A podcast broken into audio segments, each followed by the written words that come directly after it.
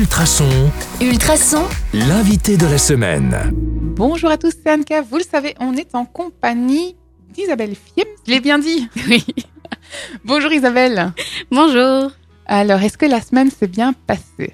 La semaine s'est très bien passée. Merci beaucoup. Alors, la question aujourd'hui, pour commencer, j'avais envie de vous demander si vous devez choisir un seul aspect de votre métier, vous choisiriez quoi? Euh, J'ai la chance d'avoir un métier qui est extrêmement vaste. L'aspect que j'aime le plus, c'est vraiment l'aspect euh, continuité. Euh, c'est le fait que euh, je revois les personnes à des moments différents de leur vie et qu'on arrive à établir un lien ensemble et, et un vrai projet thérapeutique sur comment les soigner et qu'il y ait une confiance qui s'installe. C'est l'aspect qui me plaît le plus. Est-ce que euh, vous travaillez seul? Non, on travaille à deux. Euh, Du coup, vous vous organisez comment? Vous échangez vos patients ou vous avez chacune une spécialité? Genre, vous, c'est les pieds et elle, c'est les mains ou... Comment ça se passe? Alors non, on est toutes les deux médecins généralistes. On fait exactement le même métier.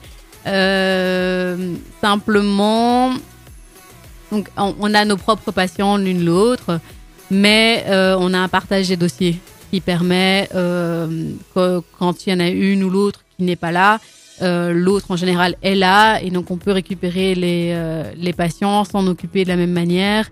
Et il y a toujours une note dans le dossier qui est faite et comme ça, quand on revient, on sait ce qui s'est passé. Du coup, vous retrouvez votre suivi et la continuité dont vous parliez. C'est ça.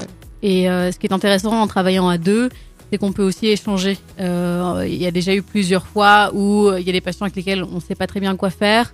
Euh, et du coup, on en discute à deux. On va ensemble relire la littérature scientifique sur le sujet, où euh, on parle de nos expériences. Et on arrive en général à trouver des solutions comme ça. Euh, Est-ce que vous auriez un conseil pour les étudiants en médecine ou ceux qui veulent se lancer dans ces études qui paraissent interminables?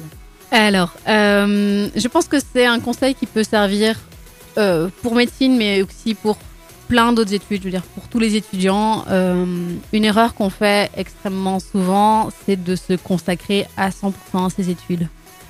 Je m'explique. Oui, c'est bizarre. Euh, il est important, mais vraiment extrêmement important, de garder au moins un loisir à côté de vos études. Euh, on est incapable de retenir quoi que ce soit quand on est concentré dessus tout le temps. Donc je vous dis, faites ça dès le début. Euh, Gardez-vous un, un moment dans la semaine ou un moment dans votre journée euh, qui ne doit pas forcément être très long, mais où euh, On s'aère la tête. vous vous aérez la tête, vous pensez pas à la médecine, vous faites totalement autre chose euh, et juste euh, vous évadez un petit peu quoi. Et c'est- finalement. euh, Un conseil Les- de vie oui, général. oui, oui. J'allais dire, c'est finalement laisser un peu dormir, laisser reposer pour mieux revenir après, euh, plus frais et plus dispo. ça? Oui, bien sûr. Et puisqu'on nous sommes à la veille d'un week-end, je, je me demandais c'est quoi finalement le week-end parfait pour vous Euh, pour moi, Isabelle ou pour moi, docteur Ah, les deux C'est un week-end différent, donc du coup, euh, les deux alors Non, en vrai, euh, pour moi, le week-end parfait, c'est un week-end où, euh, où on prend soin de soi et euh, on prend justement le temps de reconnecter avec soi-même et, euh, et on s'occupe de, de soi et des gens qu'on aime. Voilà. Du coup, ça fait écho finalement à ce que vous Oui. venez de dire Oui, euh, oui, en avec fait, le c'est- lâcher prise. Ça marche aussi, très bien. Oui, euh, prenez soin de vous, simplement. Eh bien, c'est là-dessus qu'on va se quitter. Un excellent conseil. Merci de nous avoir accordé du temps. Avec grand plaisir. Et euh, pour euh, nos amis auditeurs, on se retrouve déjà lundi dès 6h40 sur le 158 FM ou sur ultrason.be. Bon week-end Bon week-end.